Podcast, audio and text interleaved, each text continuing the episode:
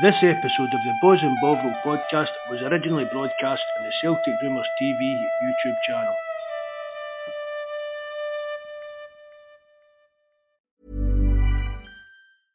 I'm Sandra, and I'm just the professional your small business was looking for. But you didn't hire me, because you didn't use LinkedIn Jobs. LinkedIn has professionals you can't find anywhere else, including those who aren't actively looking for a new job, but might be open to the perfect role, like me. In a given month, over 70% of LinkedIn users don't visit other leading job sites. So if you're not looking on LinkedIn, you'll miss out on great candidates, like Sandra. Start hiring professionals like a professional. Post your free job on linkedin.com/people today.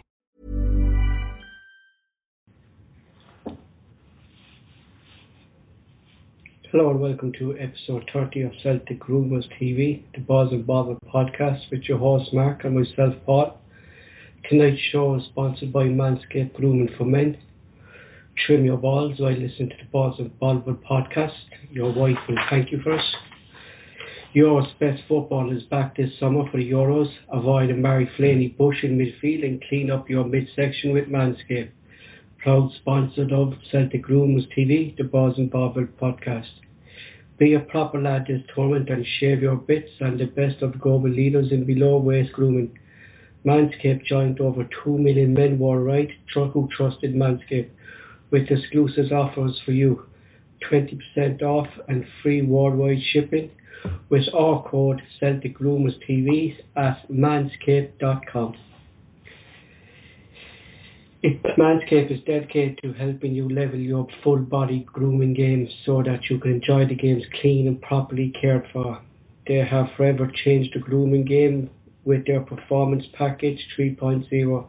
Head to toe, this is the ultimate male hygiene bundle. The Performance Package comes with Lawnmower 3.0, Weed Whacker and functions to round out your grooming routine. Bring your boys back to life in the game for the full 90 minutes. They've probably heard of the Lawnmower AEK, the best ball trimmer ever created. This is the best trimmer on the market for those indeed to shave for your tests. The third generation trimmer features a cutting-edge ceramic blade, reduce grooming accidents thanks to the advanced safe skin technology pioneered by Manscaped. There is even a LED light so that you can see everything you're doing here. Also included the Weed Whacker, the ears and nose trimmer, which is waterproof and uses a 9 RMP motor provided by 360 degrees rotary dual double blade system. The nose and ear trimmer provides protective skincare technology that helps prevent nicks, snags and tugs to those dedicated holes. Look fellas, 79% of our partners pulled admitted their long nose hair is a major thought of. Why not use the best tools for the job here? And don't forget that there are liquid formulations to round off the groom nearing Performance Package. Their crop cleanser body wash to keep your hair and skin feeling healthy and fresh. You also find Manscaped Crop Preserver, Ball Deodorant, and Anti-Chafing Balls Deodorant and Moisturizer. You'll also find Crop Revive, Ball Toner, and Testes Toner. That's designed to give you an extra boost to do the job on the pitch. Look as clean, as well groomed head to toe. One is Grace, four-time Grace David Beckham. Get 24 plus free shipping with our code Celtic Rumours TV at Manscaped. Your balls will thank you for it, and your wife will thank you for it. That's Manscaped. Trim your balls while you listen to the Boz and Bovril podcast. So, tonight's show we'll talk about the latest gossip and rumours around Celtic. Why is it so quiet around Celtic at the moment? Are we going to depend on the youth system for next season now that Anthony Ralston has agreed to extend his one-year contract? Do we actually have a sizable budget for this rebuild for next season? Growing fear among Celtic supporters already for the starters next season. Will Edouard stay for another season and leave for free transfer at the end of next season? We talk about Gordon Strachan and the latest rumours directing him to the director of football role, or what the papers called this, technical director assistant to Ange. Firstly, I hand off to Mark for a few shout outs. Thanks, Paul. Yeah, quick shout outs to Suspect, Tim Alloy, Malika, and Richie's hopefully starting chemotherapy this Wednesday, so hopefully that's right for him. Young Ben's getting down and working hard at his exercises. And Mikey's a regular on here. I don't even know if he's in the chat tonight. Mikey's brother had a serious accident at the weekend and he's in an induced coma, so fingers crossed that he's going to recover for that. Okay. And speaking of Mikey, don't forget we're holding a charity match to raise money for the NHS. It's been held at Falkirk Stadium on the 18th of July. We've set up a crowdfunding page and a link for that is in the description box below. So please be generous as you can. Spread the word about it in your social media. So just a few rumours and gossip. French journalist Akram Kumar, also predicted Moussa Dembele's transfer to French club Lyon, has come out with reports that Celtic have made an offer for a €7 million offer for France to fill a Valentin Rosier of Sporting Lisbon. Lazio have supposedly joined the race to sign this centre back who's highly regarded across Europe at the moment. It looks like that Olivier Ntcham will leave Celtic next week and join Greek side AEK Athens. Ntcham himself believes he'll be able to join on a free transfer as Celtic have failed to trigger a 1-year extension in his contract. It has been previously reported that Celtic would trigger the contract and AEK Athens were going to waiver the rest of free for Barkas, but we wait and see what happens with that. Ange Postecoglou will officially take charge of his first training session on Thursday the 24th at Lennoxtown training session. Tom Roderick was expected to leave Celtic this summer, but after talks with new manager Ange, who convinced him to stay for next season and told him he was a big part of his plans. That's all for the gossip and rumours for this week. Mark, interesting to see about Ntcham there, isn't it? Because it was reported last time that maybe they might waive his deal in this. That's a strange one, especially. I mean, we wouldn't get money for him, as we said before, Paul. Even getting £1 million, £1.5 million, it's better than getting nothing. That's like I can't see, like, I couldn't see like this. Unless his attitude is that stinking, Paul. Just said, look, just get him out of the building. I don't want to leave him. Do you know what I mean? Maybe his attitude last year was that bad that the club's just decided to cut his losses. Because let's face it, I mean, it's not really Peter Lawwell that's making his decisions now, but it's not like Celtic to get away money basically, really. Because to me, that's what they're doing. If a player's under contract, we should be looking for a transfer fee for him. Because they did a similar thing, Mark, with Sinclair. They triggered the last year in his contract. And then they went out to sell him. They didn't play him, but then they sold him in the January transfer window. You know, if Celtic have the option to trigger that contract, they should do it and then sell him on. Well, he's who said $1 million, $2 million. Mark will easily get that, like, you know. But to let him go for nothing, Mark, it's really bad business considering that the board need money for the rebuild next season and considering that the pandemic that was going on for the last 2 seasons. And you know that he's a decent player, but you. Mm-hmm. When he wants to be, no, I mean, that's the thing about it. He is a good player when he wants to play. That's just even Mark, are AEK Athens any bigger than Celtic? Are they bigger than Celtic? You know, the Greek league isn't a competitive league either, really. Like, it's not a major league across Europe, like. No, it's not. You know, at all. Considering like Southampton, all them were after him a couple of seasons ago, you know. I'd say the Greek league would be higher level in general than the Scottish League. Mm-hmm. But I don't know, I'm not a great expert in Greek football, but fans are fanatical. It's probably just the same kind of the Scottish fans are. But well, just going back to what you were saying, Mark, like, if a player wants to move and if you're with the club that you want to leave, still play for that club that you want to leave, prove yourself that you're a good player and get that big move, because considering the teams that were after Ntcham in the last couple of seasons, like, I would expect a bigger team to come out for him, like, you know, but that just shows how low his stocks have to fall in.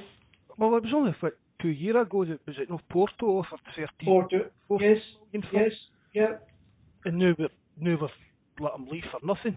But it's again, Paul, see when they signed, Celtic announced these contracts, and it's becoming more and more common. We're finding out that the last year's actually no part of the contract. Yeah, it's an extension. It's an extension option. Like, yeah. I mean, Celtic. I've showed you on the actual official site that it was with Sinclair. Mm-hmm. It signed a four-year contract, and then it came to it, and it was a 3-year contract with a year's option on it. Mm-hmm. I'm not telling you that when these players are signing, and that's obviously what's happened with Griffiths. And I see some. That's one with Ntcham. Some people are saying that it's not an option. Some people are saying that there is an option there. So I don't think we really know for certain until something concrete happens with it. Because if it wasn't an option there, Mark, he would have been gone by now, though, wouldn't he? He would have left. At the moment, he's clearly still a Celtic player. He's definitely a Celtic player. But again, till July, Mark, maybe. Well, it'll be exactly, Mark. It'll be like the last day of June. Maybe it's actually between himself and the club if four of them are in agreement. Mark, you don't know what way Peter Lawwell has been doing stuff over the last couple of years that it's been so much of a shambles, the communication coming out from the board, that we actually don't know what the players' contracts are, Mark, when that should be a kind of a basic thing that the fans should be knowing. Well, the first, as I said there, Paul, they're announcing that they're signing these deals, and that isn't what they're signing. Mm-hmm. But how can they do? I mean, I know. How does player remuneration affect share prices? I mean, is that not something against a stock exchange rule to put out false information? I was always kind of see players trigger a 1-year extension in the Premier League. If they've maybe 2 years left on their contract, they really let go down to the last year, Mark. Do you know what I mean?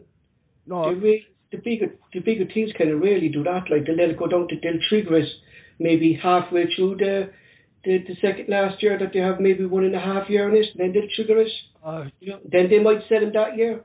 Do you know? Well, that's bigger. Well, we're a big club, but these richer clubs in that, they wouldn't. I mean, can you imagine a team like Real Madrid, Man City, Man United, having so many players out of contract or get into the last year of their contract? Mm-hmm. They'd be uproar, Mark. They'd be uproar with the fans. Uproar they would. It's no help, because with all these players getting into the last year of their contract, and with that many loan signings in the squad as well. That's where we are now, isn't it? Yeah. Players want to leave. You know what I mean? It's ripped the full guts out the team. Because the players that aren't going to be here, and the amount of loan signings that we had. This right back, Rosier, is supposed to be an outstanding player. He's a young French player, but last year, as I was writing down the rooms and stuff today, and I was clicking back into it to get it up, last year I've entered the race for him, and they're putting in, but when I went in deeper, it said that Celtic were looking at they made a 7 million bid for him, but I don't know if it's going to be enough, considering that Lazio and Lyon now have entered the race, Mark. I know. Yeah? He's available as well, and no doubt there'll be some English team sniffing about him and that. I don't think I've seen his name. See, when I've seen the name coming up, it's one of the players that I've seen people talking about, kind of thing, but I don't really know that much about him, but he's definitely highly rated. I don't know what went wrong with his move to Sporting Lisbon, you know. Mm-hmm. So, moving on, we're going to talk about season tickets renewal deadline. Welchie was supposed to be on with us here, Brian, tonight, but unfortunately due to work commitments he had to cancel, so myself and Mark will talk it through the best we can, as we're not season ticket holders, but we hope you guys in the live chat can give us some information on this. Celtic have reminded season ticket holders that they have until Friday the 25th to renew their season tickets. In previous years, Mark, the club always extended until the initial deadline to renew season tickets, as there are valid reasons to why someone mightn't be able to renew his season tickets on the deadline. This year, though, the club have refused to give a deadline to the second season tickets. What would you think, Mark, would be the club's story like that, Mark. I mean, it's a weird one, isn't it, Paul? You'd have thought it, especially after the year we've had, the amount of people that renewed last year knowing they weren't going to be getting into the ground. Mm-hmm. At least for we all hoped that after Christmas there would be some leeway, but it obviously never materialised. So people were not expecting to get into the ground for a few months, but they never got an odd season. No, but that's what they were saying here, like the Celtic are saying that they want to know how many season ticket holders they have. But like the no team that came out then is like, register if you want to go and see Celtic. But isn't that the same as buying your season ticket, Mark, if you're a season ticket holder, that you want to go to see your club? I think that's more today with like COVID and coming out of the lockdown situation, Paul. I think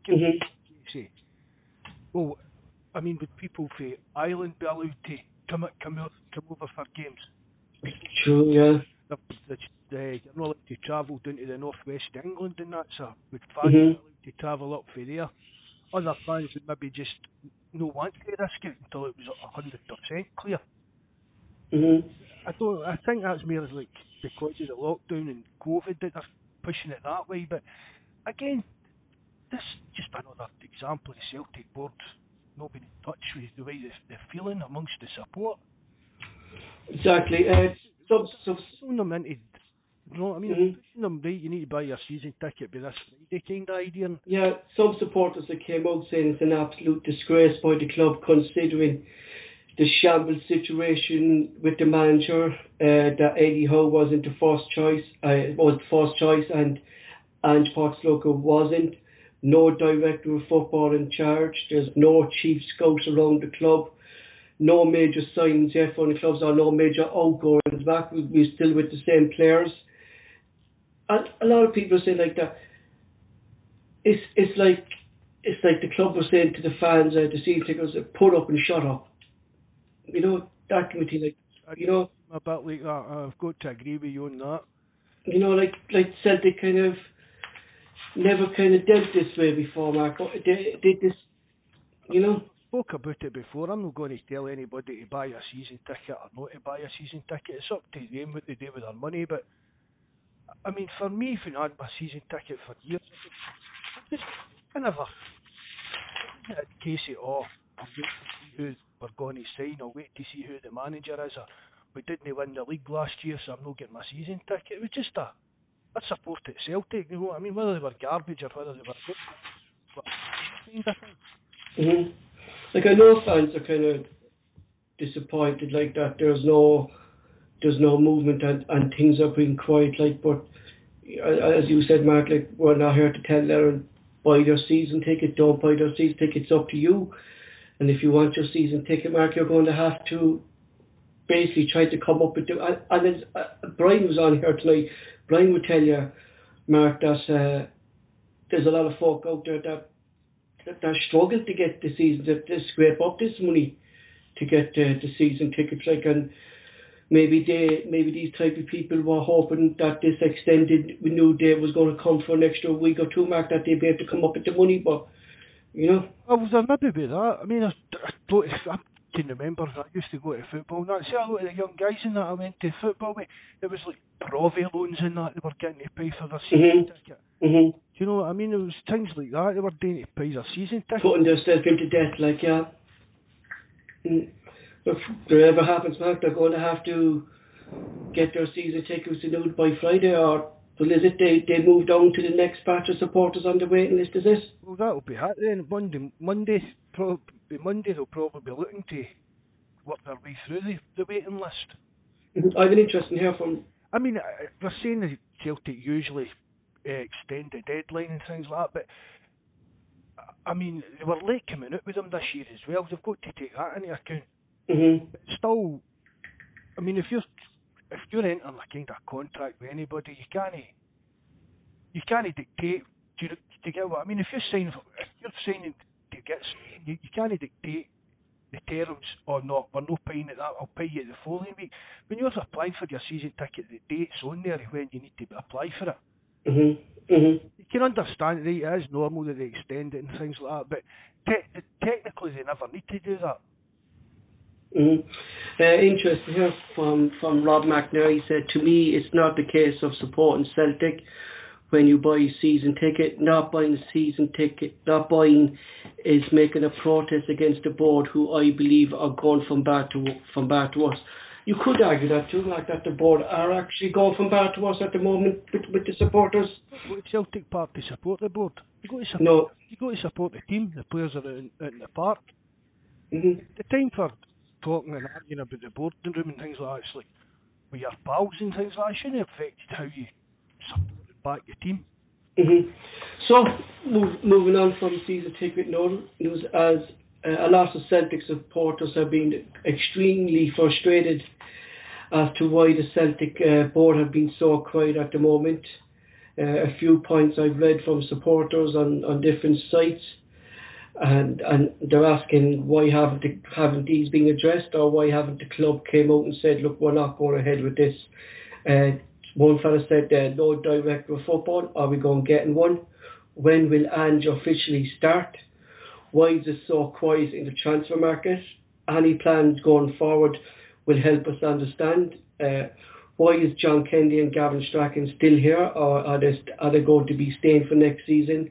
And who's calling the shots of Celtic at the moment? Is it Dermot Desmond, Peter Lawwell, or Dominic McKay? They're really kind of questions that everyone is discussing at the moment. Like, and sure, the board knows the thoughts of the fans. You know, like the first one, everyone knows. The fans know. I believe even the club knows. And we spoke for lots of times that we need a director of football. But they haven't even come out and addressed it, say, look, we're not getting a director of football today, this year, we're going to get one next season, or we're in the process of hiring one. The director of football really is an unknown territory at the moment, isn't it? Oh, that's still thinking of a point, man. I really do. I mean, mm-hmm. That talk with Gordon Strachan, as I said to you about that, Paul, I've not... We'll keep that to later. We'll just be talking about that later on. Yeah. Well... Just tip it there, go on. No, I didn't want Gordon Strachan to get the job, but we'll talk about that later on. But I'm still convinced that they're going to appoint one. I mean, mm-hmm. Before the fact, they're supposedly hired this high-end recruitment agency to separate the wheat for the chaff, or whatever it is you say. So I can't see them getting a higher name and then just like putting it on the back burner. Mm-hmm. Another one, Mark, is... Me and you were talking about this last night, and I asked you, I hope Celtic have some news that we can talk in the pod this morning. But again, we were trying to go through everything, Mark, to bring up podcast, because it's been so quiet from the board. But we actually thought that maybe Ange would be in Celtic Park today, considering that he was out of quarantine on Saturday. But he's actually supposed to not be coming up for his training session on Thursday. I didn't see him. When we saw him on the television and things like that, the Scotland game the other night, well, she said he's out of quarantine. I don't know what the hold-up is for him coming up. But mm-hmm. If it's going to be Thursday, it's going to be Thursday. I mean, there'll be hardly any players here, to be honest. There are 17 players there tomorrow. But interestingly... Ed was not shooting. Yeah, and they tried, but... Griffiths didn't return back to training the other day, and Ntcham wasn't there, but we can see why. But Griffiths seems a strange remark after just coming out saying that he spoke to Ange last Tuesday and team seemed positive, and then he's not at the first training set. Maybe he's working in the gym, getting his fitness up or something like that, you think? Well, it could be, or maybe he wasn't due back. I mean, it does seem to have been leaked. I think it was more the youngsters, Mark, that were kind of back. But you'd have still thought Griffiths would have been... Exactly. Especially after the way he came back for the lockdown and things like that, you'd have thought he'd have been one of the ones that would even show the right kind of attitude. Mm-hmm. And, do you know what, being there to meet the... Like the likes of Beaton were there, Zorro were there, Rogic was there. You know, there was a few senior players there mixed with, like Luca Connell, Owen Henderson, the three keepers were there, Barkas, Hazard and things. But I just found it very strange, Mark, after he come out saying that there was positive talks between himself and Ange, and then he wasn't there at the first training session back. So it's a strange one, like, considering, like, that as you said, Mark, that you think he'd be one of the first person back on the training ground that the way he came back last season unfit, or maybe he could be, Mark, he could be walking in the gym, we don't know, you know? It's again, it's just another bizarre story attached to Celtic, isn't it, Paul? It's just, I mean, I don't know what Griffiths is actually thinking. I mean, it was meant to be, everybody was saying it was the end of May to tell him if he was getting this year's extension, and then it was put off again. See, that's going back now, right, to the Olivier Ntcham situation, Mark. It's going back to the same thing. Celtic have not, supposedly there's an option to trigger Ntcham's contract, and supposedly there's an option to trigger his, but that was supposed to be the end of April, I think, was it? They had to do his, so... Was that, aye? At the moment, so, right, is Griffiths a free agent, or is it till the 1st of July when the transfer window actually opens that he can move to a club? Is he still under Celtic's roof, even though his contract supposedly ran out? It is a strange one, though, to think about it, like, isn't it? Well, the transfer window's open now, Paul. Yeah, but you can't move to...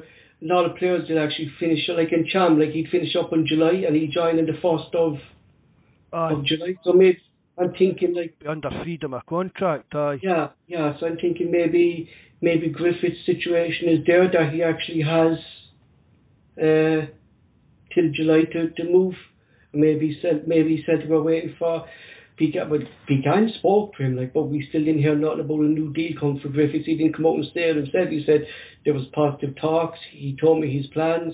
He told me what he wants, and we don't know where Griffith actually holds in the club, Mark, at the moment. So we don't, you know. No, I know Griffiths messed us about as well, but they're messing. Celtic's messing Griffiths about now. I think they are. I said in the last podcast that I'm getting a bit tired of the whole Lee Griffiths thing, Paul. I think it would be just for the best if he moved on now. Yeah, so transfer market, like a lot of people, including the lads on the live chat, Barry, the likes of Michael, was saying that they were expecting new signs to come in and maybe have the unwanted players moved on. I was saying maybe the Euros were affecting our transfer market, Mark. Do you think maybe that's a possibility, that the Euros are affecting our transfer business, that so many agents maybe are around the Euros and stuff like that? There's not really much happening anywhere transfer-wise. No. No, there's just... I think it maybe be down to just this, the European competition and so on. And especially see we've all been in like different countries and things like that. There's no... See, that's the problem, yeah. Agents are meeting each other as regularly, things like that, do you know what I mean? It's because they're all scattered all about Europe, playing different games, kind of thing. Mm-hmm. The only transfer big transfer I've heard of so far, that Depay going to Barcelona. That was a free transfer, though, that's right, yeah. That was in the pipeline for a while, but there's not really much... Not really much, and Celtic signing the young lad Joey Dawson as well as came in, but he's going to go straight into the coach league, Mark, isn't he? He'll dig into that coach team, which again, have you heard anything else about that, Paul? No, Mark, that's my next thing here, is that the coach teams that they're starting in mid-July, so we say 3 weeks they're starting, right? We don't know who the squad is.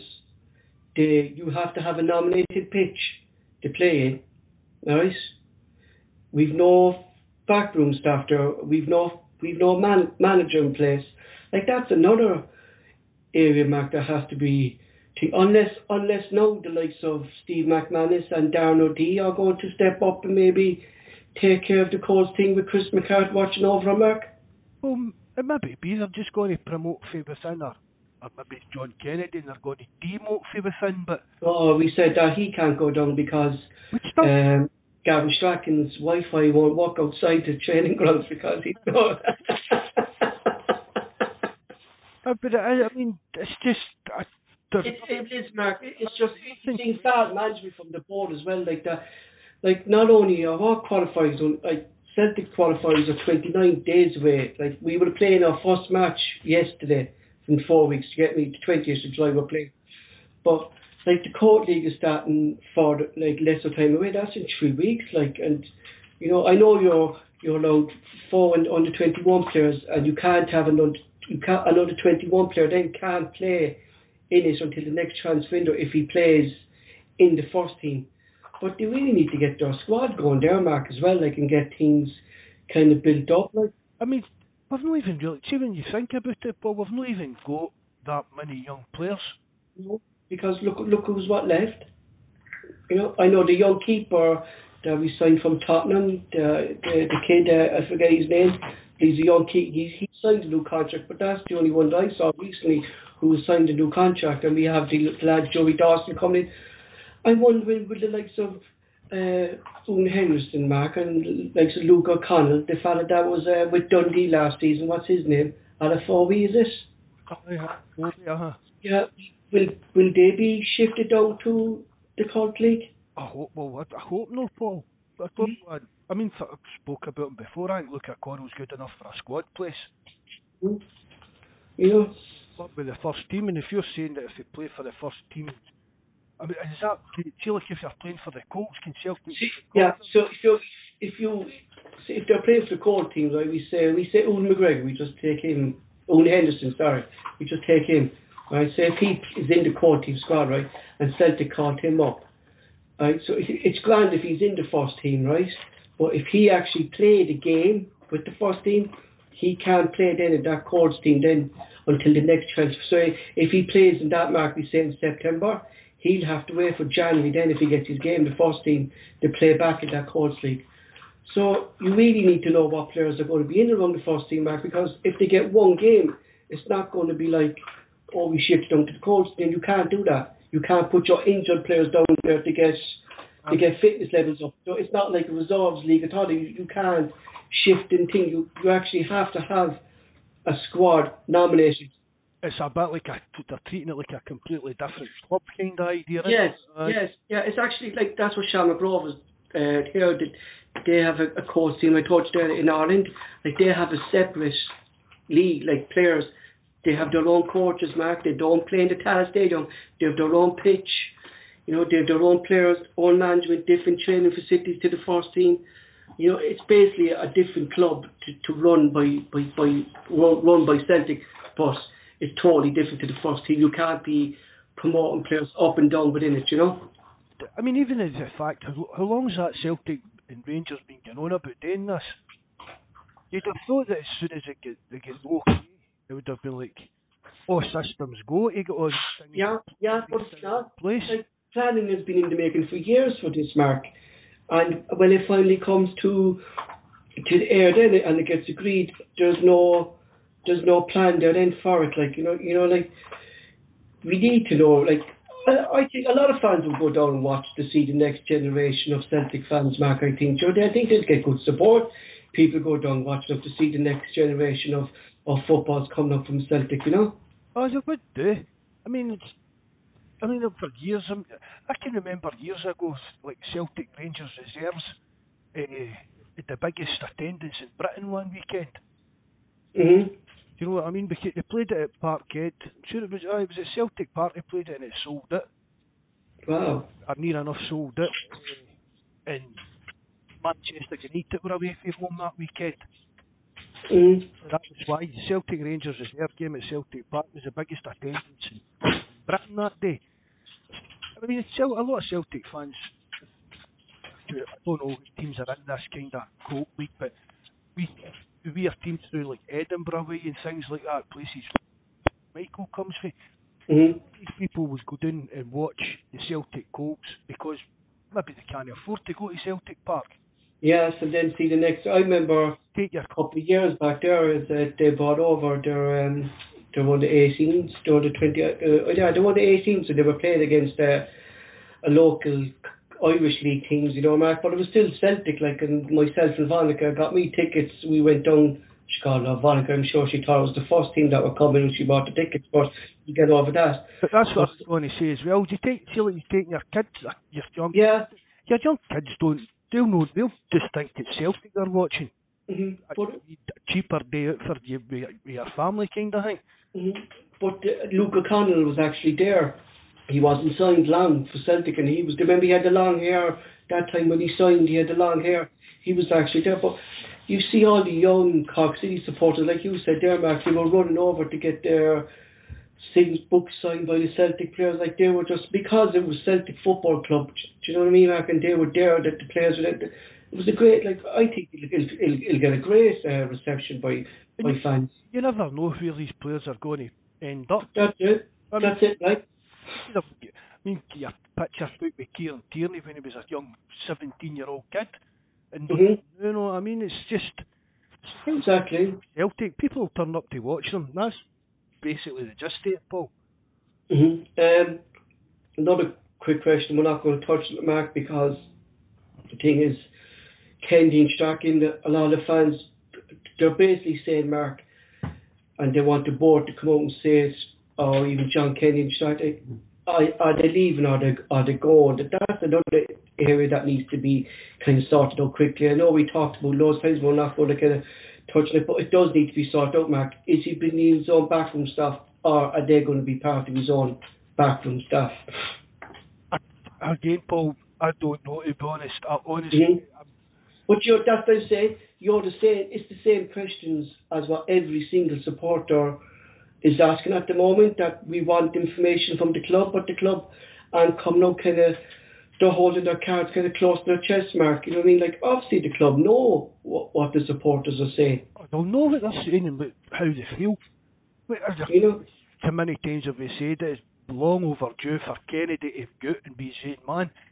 But as the more time goes on, the more I'm thinking it's going to be there next year. I said it loads of times, Mark, and you know it yourself. I said that he's going to be there next season. Like, but a lot of fans are saying like that if it's going to be a rebuild, a new era, it's not going to be a new era if we have the same coaches around that were part of the failed Neil Lennon era. You know, it's not going to be so much of a rebuild. Maybe they learned nothing from Neil Lennon, Mark. Maybe they couldn't work with Neil Lennon. Maybe Andrew come in, he might be the best out of John Kennedy again, like Brendan Rodgers did. You just don't know, do you? Well, the thing about it is, although he's just a coach as such, he'll only be doing what he's told to do. Kennedy, right, fair enough. We thought he would change things when he actually got a chance at the top job, but he didn't.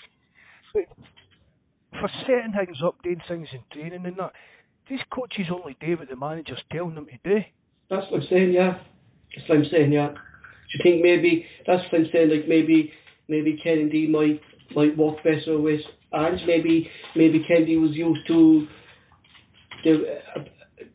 be more professional, Mark, under the likes of Brendan Rodgers and down. I'd be able to pass the ball, like, and he wasn't able to maybe go with so much relaxed approach by Lennon. Do you know what I mean? See, looking back. I kind of get the feeling that Kennedy and Lennon didn't exactly see eye to eye. Oh, I think so too, because how many times, Mark, did we say, to see Kennedy shrugging his shoulders that Lennon, when Lennon asked him, so I look at the distance, like, you never see a manager and assistant manager nearly at the opposite side of a dugout. I mean, they're always side by side, like Davis was always just behind Rodgers, and if it wasn't Davis, it was maybe Yaya Toure or Caratory, sorry. There was all your assistant is always on your right hand shoulder, Mark, there to give the manager advice, but you didn't see that. You know? No, you know? I just had a coughing fit there, Paul. Alright. I've said before as well, Paul, a manager should be allowed to pick or at least one, the main assistant manager, because they've got to have a kind of rapport and be able to work together, and they've got to go on. And see now, when you look back then, Lennon, when he was coming out with, I mean, every day you were picking up the people, well, not picking up the papers on social media, and he was coming out with all these things about Celtic, and he had a wee dig about not being able to bring in his own coaches, and we know that Lowell put the kibosh on Parker, Lennon wanted to bring him back, and Lowell wouldn't allow it. So it's just been that animosity, it's just been there since day one. After the get go, we can, because. But we said it as well, Paul, when he was getting into.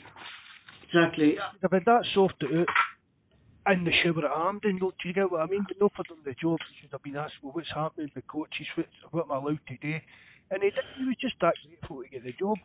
That's it. That's what Chris was saying to us there from Australia one day, like that. Lennon was saying that maybe Lennon was thinking, and it could actually make sense to what Chris was saying, like that. Lennon said, this is going to be my last time ever in managing Celtic, so I'm just going to go with it, no matter which, you know. And the fact, I think we're just speculating, but if we're correct in what we're saying, that Lennon and Kennedy didn't see eye to eye, that's going to have a big effect on what's been going on the training pitch and the changing room. Yeah, do you think, like, maybe like with the downfall, the players' attitude, and maybe they didn't, they're not caring attitude from the players.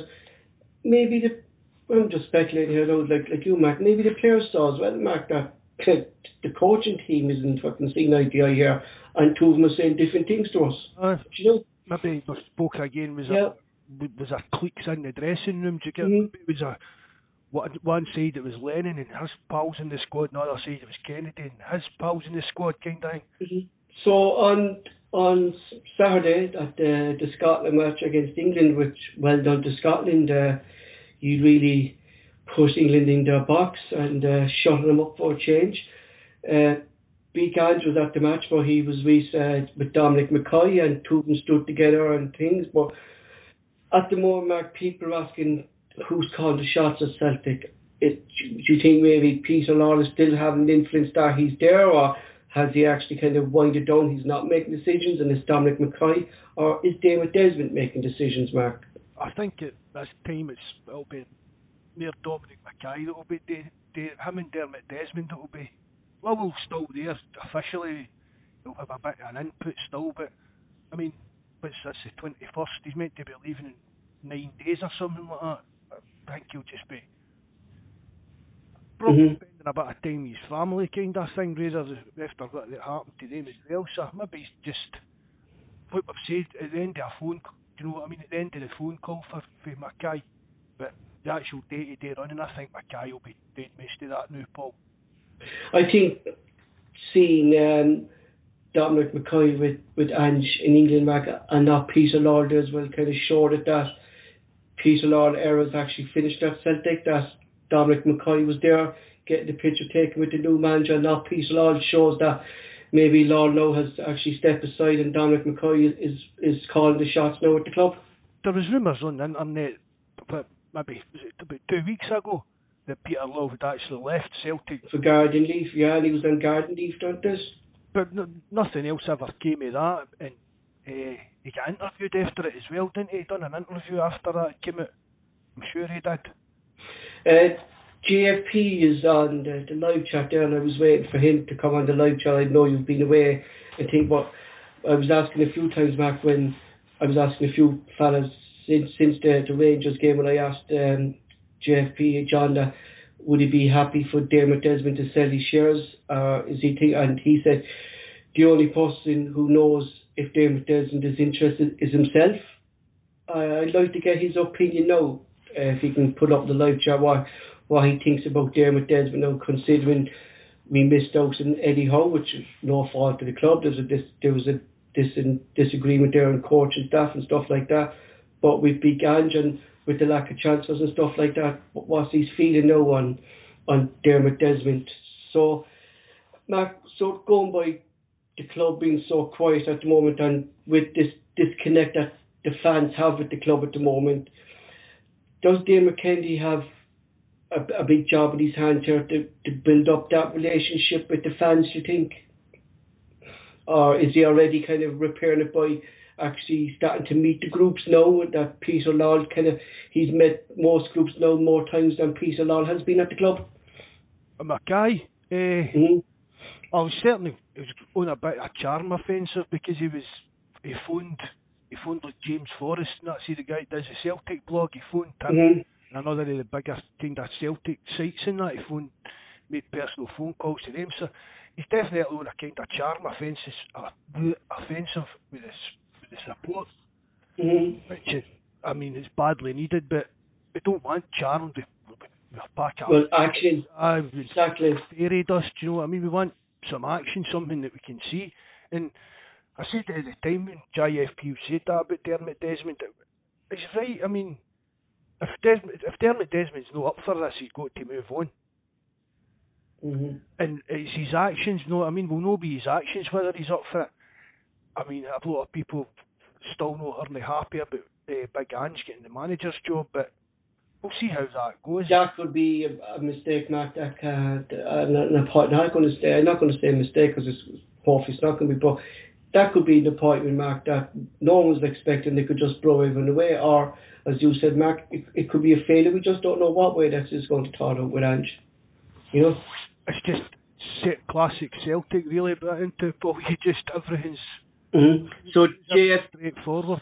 So JFP says, Paul, I think my concerns about Dermot Desmond has been justified. He has done nothing to convince me he's up for the challenge. Well, Mark, he could go along. Nothing so far. He hasn't done. We're going to see in the next maybe transfer window, Mark, what the intentions are there. Is he going to put up the money for the players to be bought? Or is he going to provide Dominic McKay money to modernise the club? That badly needs to be done, Mark, because this club, not just on the playing field, but in boardroom level, Mark, has not progressed with modern football at all. You know? Sorry, Paul. What were you saying?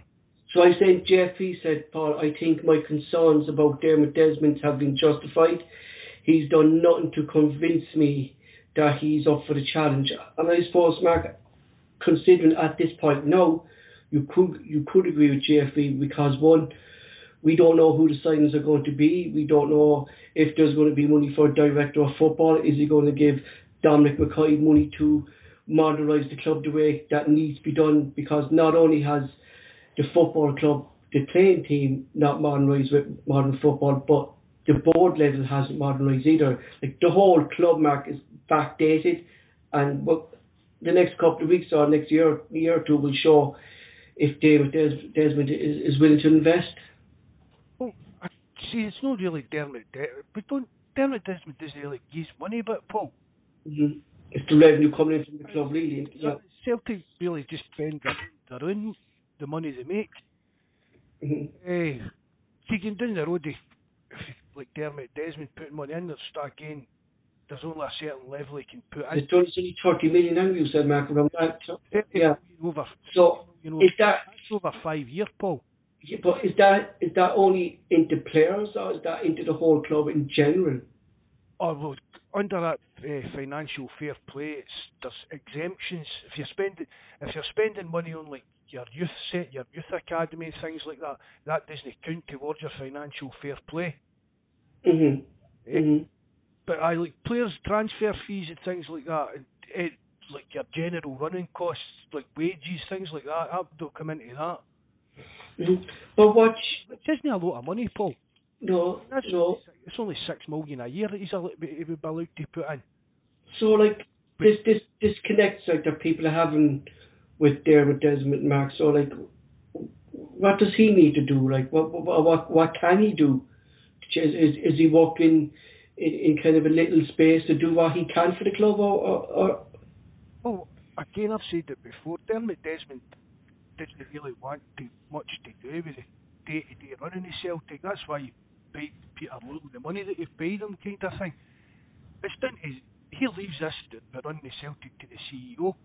Mm-hmm. Mm-hmm. And just your own opinion, Mark, do you think maybe Dermot Desmond has been there too long? Do you think maybe it has brushed off him? Like, because we saw with the last thing that's happened when Rangers won the league and Rangers fans hounded him in the director's box. He went down and he got Martin O'Neill, he got Brendan Rodgers when they laughed him again, and he was the one specifically that was behind Eddie Howe, and I believe that he was actually very disappointed that deal broke down, that Dermot Desmond wanted Eddie Howe himself, you know. A given, Paul, we went on how serious and how long we went on for her. So I don't think if Dermot Desmond thought he was getting messed about, he'd have let it go as long. Mm-hmm. But again, there was all that talk as well that his son was going to be taking over, and then his son was there at the EGM. That all went quiet as well. So there's a lot of sons. One of his sons is like a rabid Celtic fan kind of idea. You know what I mean? He's really, really into it. So I don't know if that's the one that came to the AGM right enough. Mm-hmm. Sons is really buys into like the Celtic. Full Celtic thing. He loves the club the same as Obiodi, but so does Dermot Desmond. I mean, he does love Celtic, but foremost, he's a businessman. I mean, he could do a lot more for us, but we could have. Do you get what I mean? Imagine with somebody like Dave King or something like that for us. It's like we were talking before about whether we'd want the Man City group to buy us over and things like that. I wouldn't want that. It's a case of sometimes it's better the devil you know, Paul, then. David don't know, exactly, Mark. So we're moving on. To our youth system, and with Anthony Ralston signing a one-year extension that Celtic have triggered by Celtic, and a new manager, Big Ange, gave his approval. Does this mean now that we are not going to be doing any major signings this season? And we're going to start promoting our youth players. So, basically, what I'm getting here is like a big Ange is a big leave in the youth system within the game. Considering our youth system hasn't really been producing players for the first team, for what reason? Was it the manager? Like no real plan for them to step up. Like so, he's willing to give them a chance. Like, do you think maybe with Ralston signing? A one-year not signed, triggered. I should say that his contract was triggered by no season. Are we not going to be looking at that position, Mark, for a right back? Are we not going to be looking for a position at left back that we have young Adam Montgomery there? Oh, there's no way Ralston will be our first choice right back next year.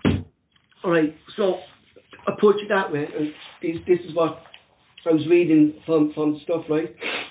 Since Lusting left, we bought in Jonjoe Kenny and Frank Fromm, and the lad Boyer, was it, from Stoke City, I think, was it Boyer? Are they any better than Madison? Ralston? Are they any better than him? That's a hard one as well, isn't it? I thought Jonjoe Kenny looked alright against the smaller teams, wouldn't it? He looked comfortable, even in the Rangers games, the two of them, he was a bit anonymous and get caught out a few times. Ralston for me is like a FIFA level of player. I don't even think Ralston's good enough to be like a second choice right back, to be honest, Paul. I don't like really slagging players off, but I just don't see him. I'm not surprised that he got the year's extension. Because, even for just the numbers, do you get what I mean? Because he was one of the players, Mark, that we had pretty long to go. Could he play in the Colts team? No, he's 21, is he? 21, 22, is he? How old is he? He's about 21, I think. I don't know, Mark, maybe he might be. I'd have to check the dates wise and that and come back to it, but he could be a little bit too old for us.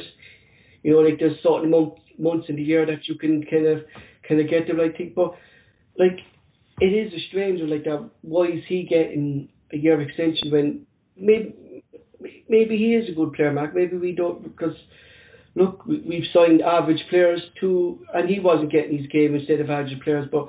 Is that saying a lot about him that he's not good enough and maybe other managers saw it, or was it due to the fact that maybe Neil Lennon and John Kennedy just didn't put their trust in the youths and maybe we can't just give him his chance? I think every player that's here will get their chance, Paul. I think that's the type of guy that Ange is. I don't think he'll be getting over players. Maybe he'd be a backup right back, do you think? Maybe sign another one. Oh, we'll definitely sign another right back. I'm no way in the world we'll get into the season with Ralston being our first choice right back. Because at the moment, our back line is going to be Montgomery, Welch, Julian, and Radisson. That's if we don't sign players. That'll be your back line going into your first pre-season friendly match back. We don't, and that if they don't basically pick themselves up, that's the back line you're looking at for your qualifiers. But it doesn't really matter for pre-season friendly. No, I'm saying maybe even for the qualifiers, if we don't bring in, there'll be signings made before the qualifiers. There's got to be. I'll bet my heart on it. And some people are saying, like, does this mean so that we give Lee Griffiths a contract extension, Mark, because Man City is getting one? No, I've some good stats here on Lee Griffiths, right? So from the season, I get up there again. Many of us have those stubborn pounds that seem impossible to lose, no matter how good we eat or how hard we work out. My solution is PlushCare.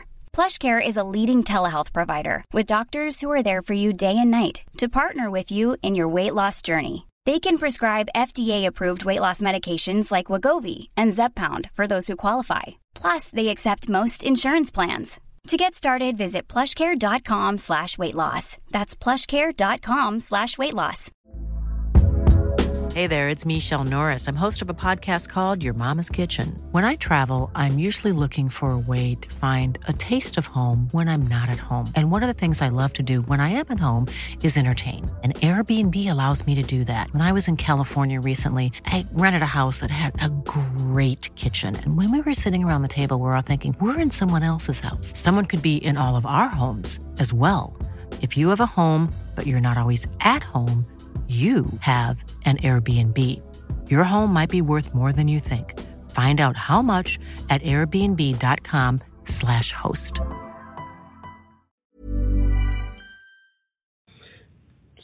I just find now, Max. So, like, with Marston getting new contracts, that means that all the young players, Mark, are going to get maybe break into the squad, and we're not going to sign as many players. Maybe the likes of O'Connell, Henderson, all the young players that are low, and they're going to come in, Mark, and be part of, and we're not going to sign as many players as we think we should need.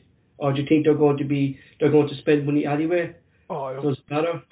There'll be money spent again, Paul. I've no doubts about that. I mean, but I don't see having players like Luca Connell, young June Henderson. I don't see them being in the first team squad is a negative or something to use against the board for no spending money. Do you get what I'm saying? Yeah, but would you be confident in them being in the first team, considering we have to win the title back next season? And I'm just going by. No, I wouldn't like them. What team? Yeah, no, I've spoke about that before, but last in turns 23, Mark. Oh, he turns 23 soon. I thought he was younger than that as well. See, no, that's 23, Mark, and he's never really, and not just under Lennon as well, Mark. He's never broken in, really, in the Ron Rodgers era either. So he didn't kind of round the squad there, like, so. I'm very surprised if Ange gave us approval of this yet, like, considering that he hasn't seen the squad train yet, Mark, has he?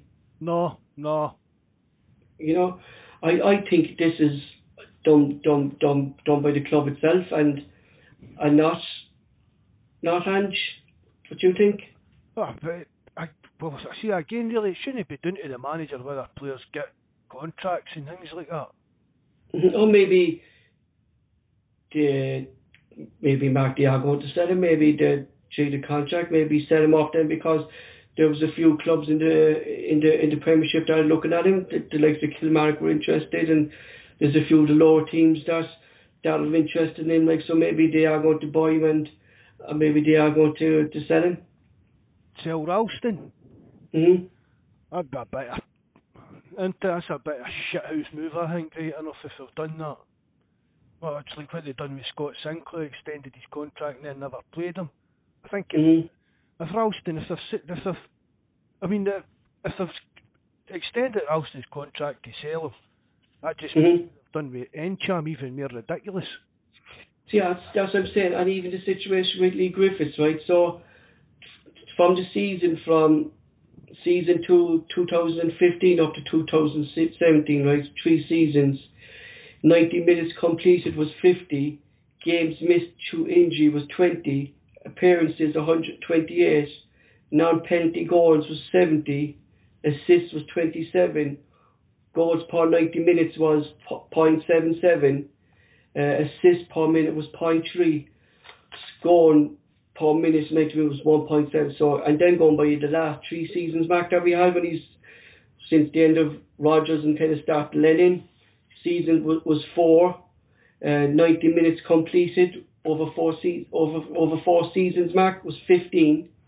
Games missed through injury was 83. Appearances was 118. Non-penalty goals was 33. Assists was 15. Goals per 90 minutes was 1.56. Assists 1.26. And scoring ratio per 90 minutes was 0.82. A lot of people are saying like that they like to have Griffiths around because he's a proven goal scorer. But Mark, you're looking at the stats there, and his last 4 years, he's not a proven goal scorer. No, he's definitely been. Never player he was. 2 good seasons with this, Mark. Griffiths had versus Sunderland and Dylan. Well, I said that in the last pod. Yeah.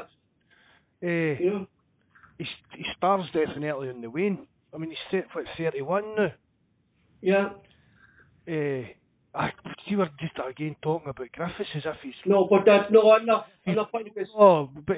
But I'm pointing out, like, people saying Griffiths should get a new contract instead of Ralston, but people are still looking at Griffiths to when he was about 5-6 years ago under Ronnie Dyler, and he's clearly not the same player, Mark, as he was then. 1, his fitness is gone, Mark.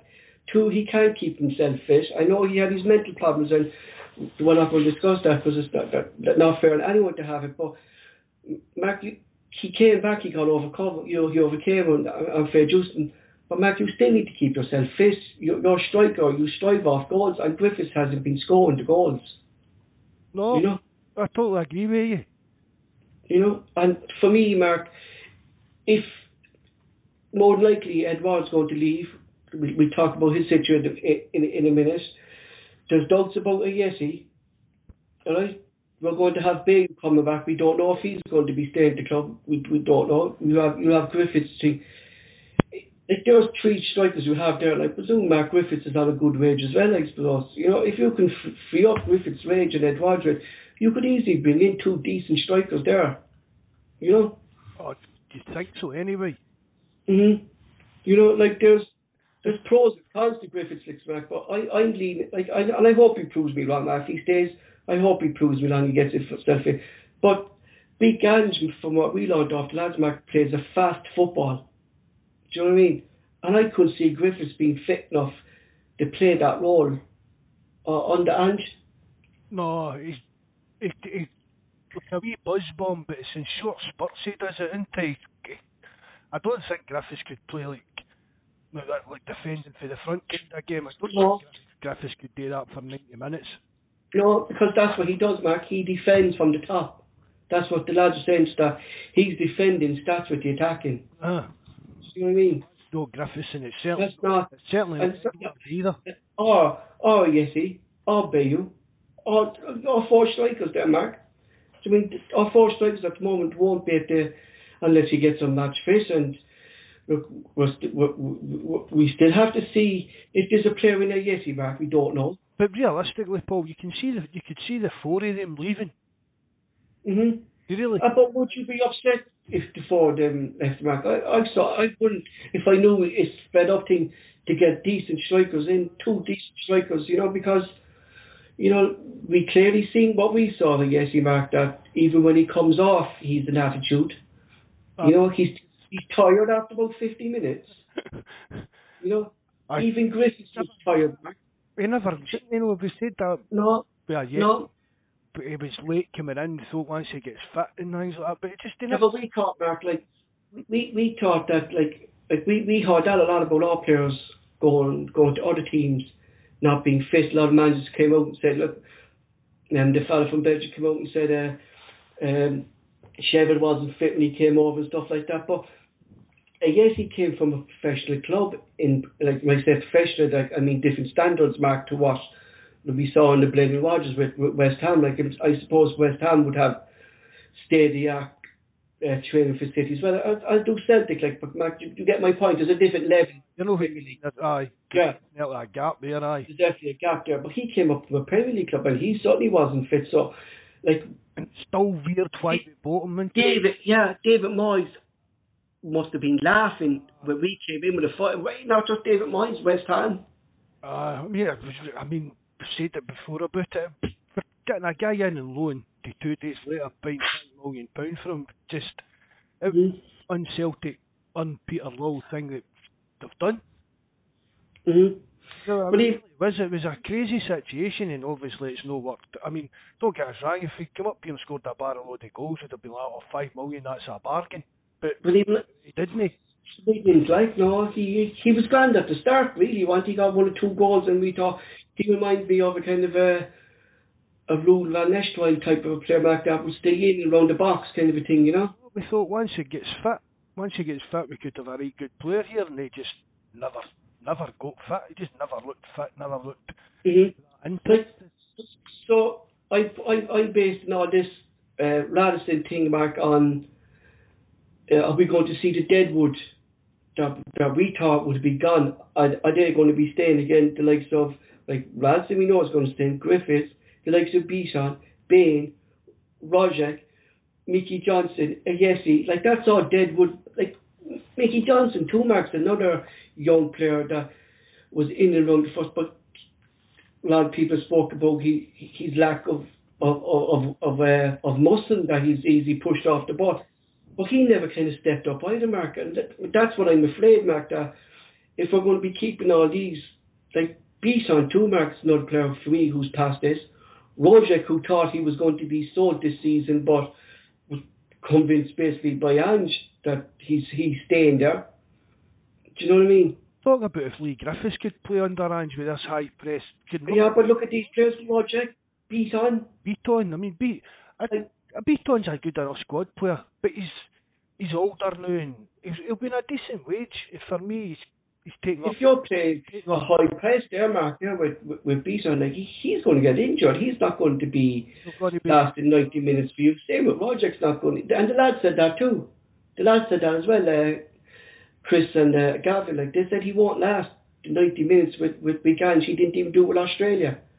Do you know? So maybe he'll be a big part player under him, Mark. Maybe he'll bring him on. Will he play as number 10 under Ange, you think? So, where else is he going to play?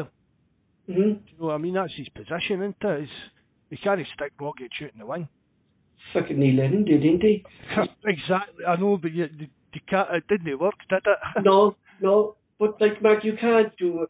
The thing I'm getting at is we can't do a proper rebuild, really. We can't expect to bring in new players if the likes of these players, who I think, Mark, are comfortable at Celtic now. They're at that stage in their careers, Beaton and Rodgers definitely are anyway. They're comfortable. Yeah, the comfort zone, Mark. And that's what they are. I guess there's still question marks over. We might see a different player on the end. With him, we don't know. But you can't progress, Mark, under the new era, under the new manager. If your top players are gone, which they are, Edouard's going to be gone, Christie will be gone. I know there's no thing about Christie. He can go if he can go, but they are good players, Mark. But they're all on your left with these squad players. Big questions, Mark, need to be As off the board, why aren't they being sold now? You know? 100%, Paul. I've said it before to you. I think Beaton and that are just stopping young players progressing. That's it. When we were saying in the last pod there, Mark, that Beaton would be taking up a place in the first team for the likes of Luca Connell. Do you know what I mean? You know, that's what I'm thinking, Mark. I see a podcast. Yeah, that many substitutions now. There's no reason for you not to have 2 or 3 young players on your bench. Yeah, but they're not going to get a chance, Mark.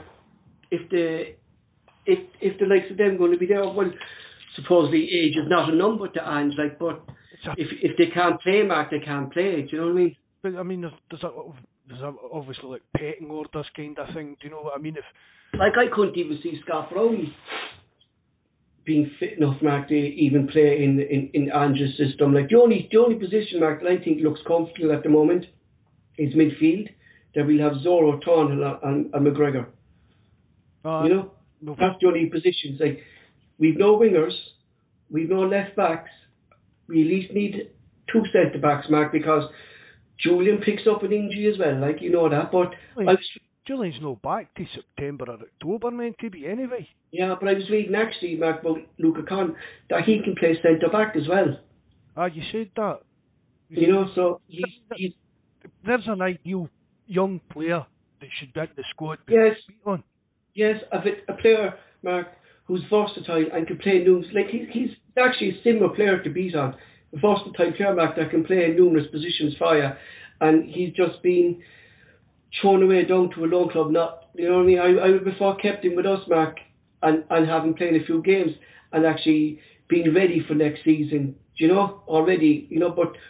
We saw from Kendi, he was unwilling to do that over favouritism and being Scott Plum's last season. We didn't get Zorro to get his chance either, you know. So, like, some people are worried like that they're there, like, but you can see why they're worried like that. You can't progress, Mark, if you have the same failed guy who's in and around the squad and who, in my opinion, Mark, are past it now. You know, Celtic need to get rid of like the Griffiths, Beaton and Wozniak. You know? It's stale really, isn't it, Paul? It's just like a staleness in the squad when it's just same faces year after year. That really, I mean, they're really not providing anything to the squad. No, they're not, Mark. While they're playing the eight to 10 games max, not even across the season, that's including cups and stuff like that, 8 to 10 games. You know? Aye, Beaton just... I don't know, it's just... Beaton plays 3 games, Mark, and he's injured. Same with Rodgers. Rodgers plays 3 or 4 games. Like, he got a good run there to start, but near the end of the season, then he was gone again. Maybe he is after picking up another injury, like, you know? You'll probably find that a lot of players will pick up injuries under Ange at the beginning.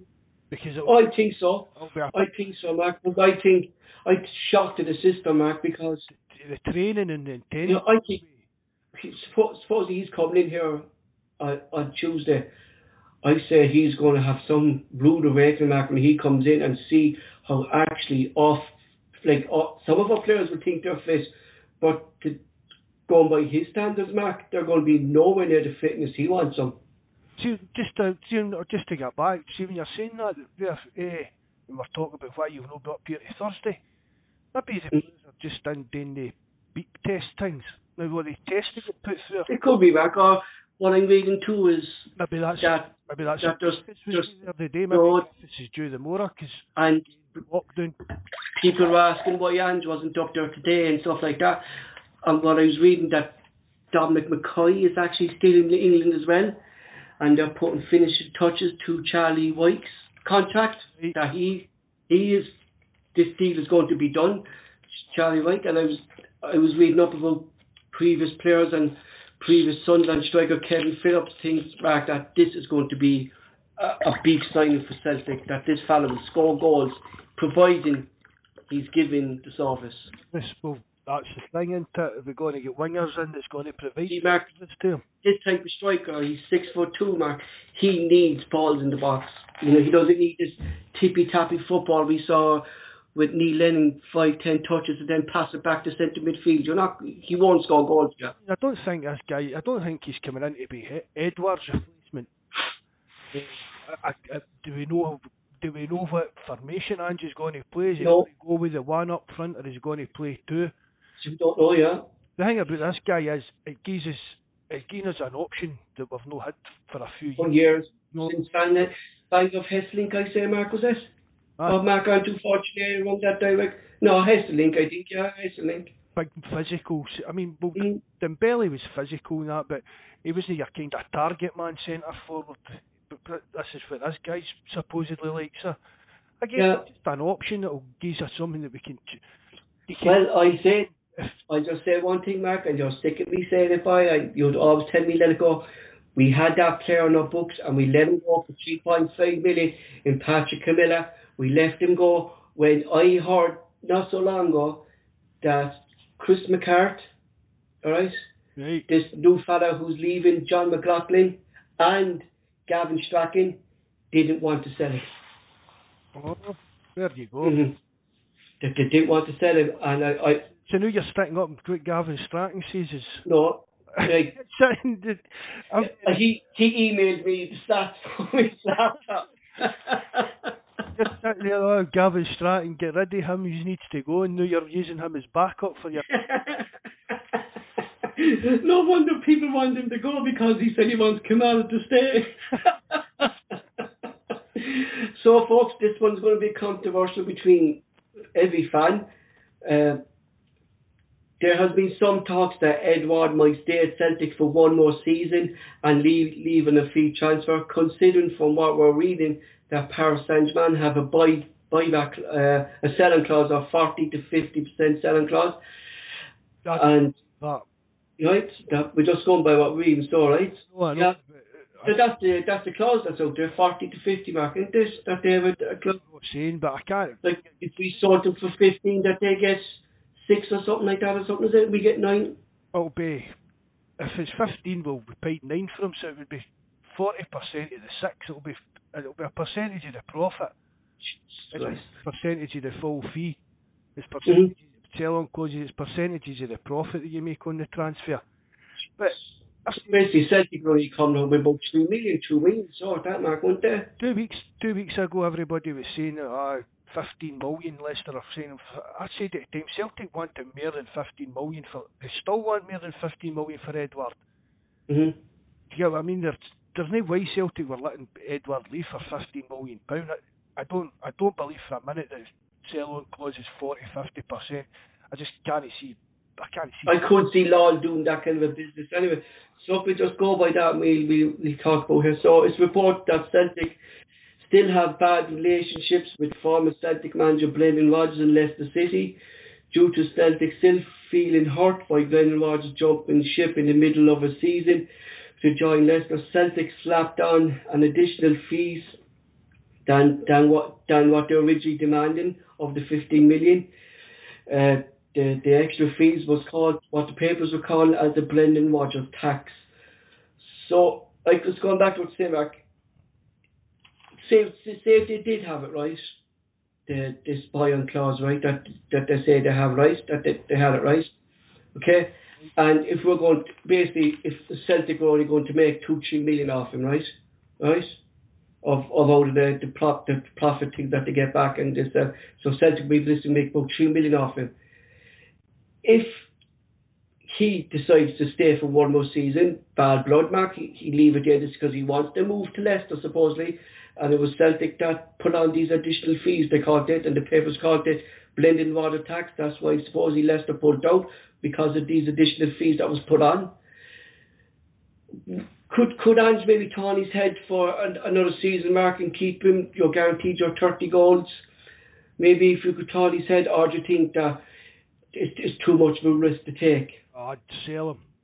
I'd be actively looking for him to get sold, Paul. I don't want him here next season. Mm-hmm. Just I know he scored goals even last season and that, but the way he was strolling about the park and that was just... We don't want that negativity around... Park, Mark. We had enough of it, didn't we? It really did. Well, Edward and Christie, the two of them just really disgusted me last season, Paul. Mm-hmm. As you know, I like a wee rant and moan about Ryan Christie, but no, there's no way I'd keep Edward and let him leave on a free. No, not a day, but even the finances here. We need the money to reinvest in the squad, obviously, as well, but just because his attitude. Exactly, Mark. It's not a risk like Celtic can afford, because it backfired already on us. You know that he wanted to leave last season, and he was one of the players who wanted to leave, and we kept him.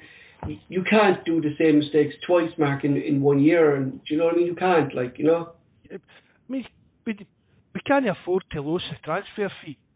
That kind of money, do you know? I mean, that is probably one of the main things that for the business side of things. But as a Celtic supporter.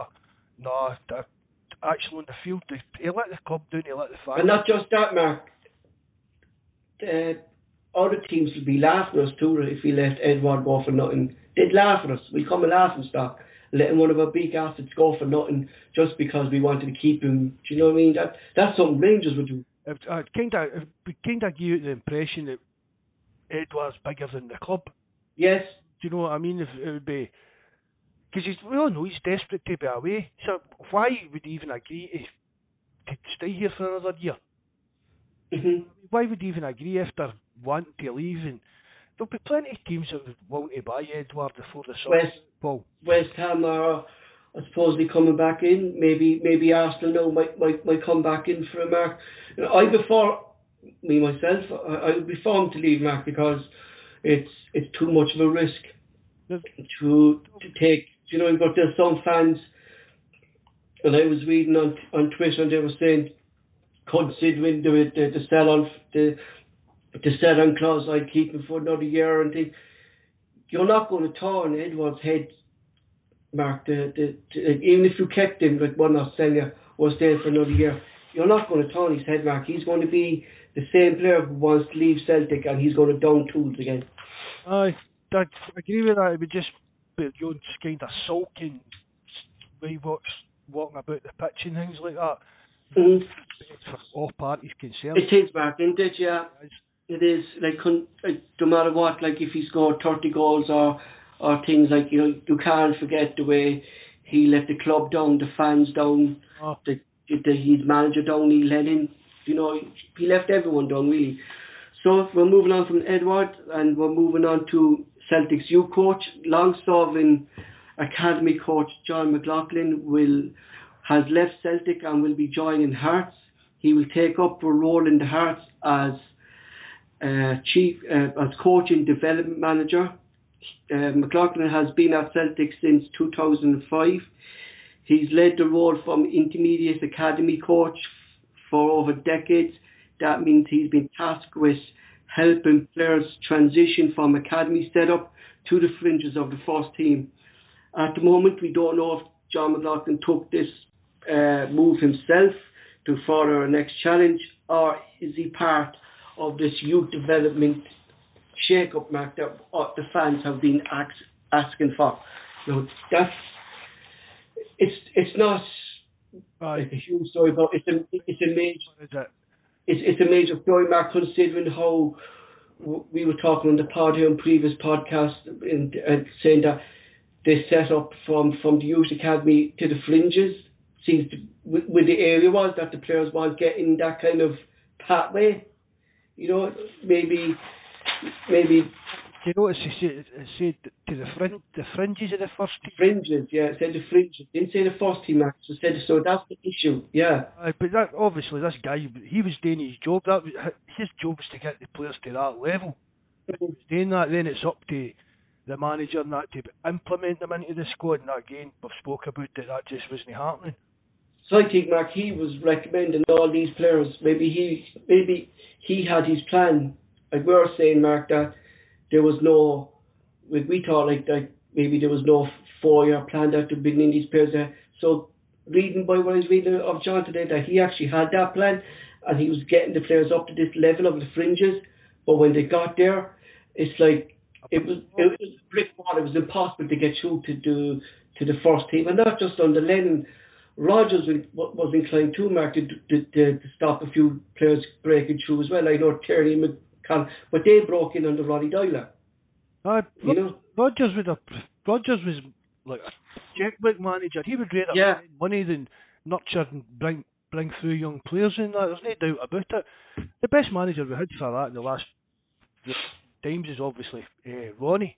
Ronnie, because what you said to me, Mark, that if Ronnie didn't come in that time, the likes of Kearney and Cal McGregor and James Forrest would have left.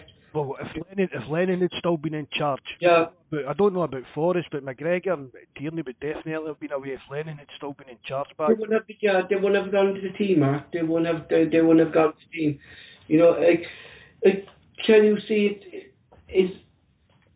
Is this a loss to Celtic, Mark, or is there rumours to believe that maybe Dominic McKay and maybe Big Ange are looking at and they saw the way they used cameras, and maybe they thought that this fella needs to go to shake up things. Oh, maybe it did. I mean, maybe they've got somebody. Obviously, we're looking for somebody to replace him. Maybe Big Ange's got somebody in mind for it. Mm-hmm. Something to keep going on. Maybe this phantom director of football's made the decision, kind of thing. Yeah, because going by like what Ange is saying, Mark, like he's beacon to the youths, and that's one of his big areas that he likes. He likes to be involved with the youth system. So I think we're going to see a whole different approach, Mark, to our youth system. One, breaking through the first team, and two, like the, I know we talked about the for and against of the core teams, but at least they're going to have some sort of football anyway, Mark, in like a reserve league. Do you know what I mean? You know, to play. At least they're playing games at some level. Yes, you know, because that has been one of the biggest massacre, I would call it, that the Scottish FA scrapped the reserve league. Like, it's not just affecting Celtic, but it's affecting Scottish football as well, Mark, if all these young players are leaving Scotland, you know? Well, I mean, I spoke about it before. It was a crazy decision to scrap the reserve league. I mean, even like the smaller teams like your Iraqis and that, they kind of rely on bringing through their youth players. Yes. Do you know what I mean? So yes. Training and playing bounce games, you're not coming into the first team. Do you think maybe that's why we're seeing so many youngsters coming into the likes of Dundee United, Hamilton, St Mirren, Mark, coming in at maybe 16 years of age because the club have nowhere else to put them and they don't want to get rid of them? Well, that they are breaking into the first team? Maybe that is part of it. That's what is why they're getting their chance, but it's just a Scotland. I mean, it just shows how miles behind we are when it comes to like the top level of football when you've not even got a reserve league.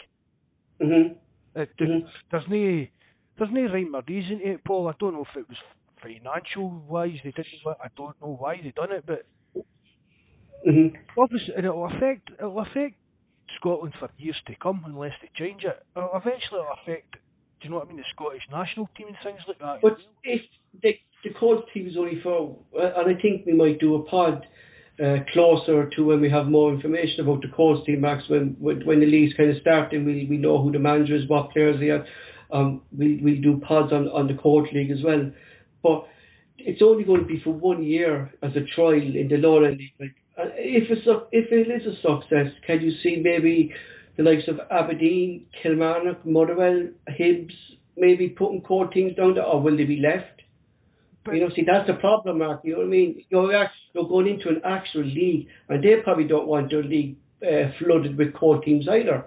But, I mean, it's like, Celtic and Rangers are getting into this, and we're expecting one of them to win it. Really, realistically, and it's a... Celtic's first, Rangers are second, but they're not allowed to be champions. It's the third team. Oh, yeah. So imagine if you fling Aberdeen and all the rest of them into the mix as well. You're talking exactly the team in seventh place getting promoted and things like that. It should be, if it's a success, Mark, there should be a coach league. But exactly, you know? Exactly. Why not a coach? Yeah, not a reserve leagues, Mark. Like a reserve league is different to the coach team.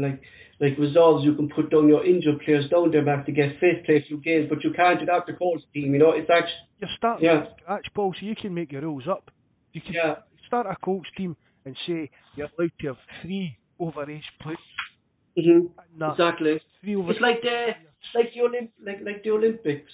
I mean, you're left is it 1 or 2 professional players to play at the Olympics? Like, have those kind of set of rules. You're left... And then it's, if it's an older player or that, but he's coming back for injury or whatever, they can get to play there for a couple of weeks to get his fitness back up. So when we have more detail about the course league, Mark, as we spoke earlier on the podcast, like we still don't know who the manager is, we don't know who the team is, we don't know who the coaching staff is, but once we know, once their seasons are up and running, myself and Mark will monitor the Colts League as well. So moving on, we're going to move on to Gordon Strachan. So rumours have been circling around Celtic at the moment that Gordon Strachan could be taking up a Ranger more at Celtic, either a director of football or technical director.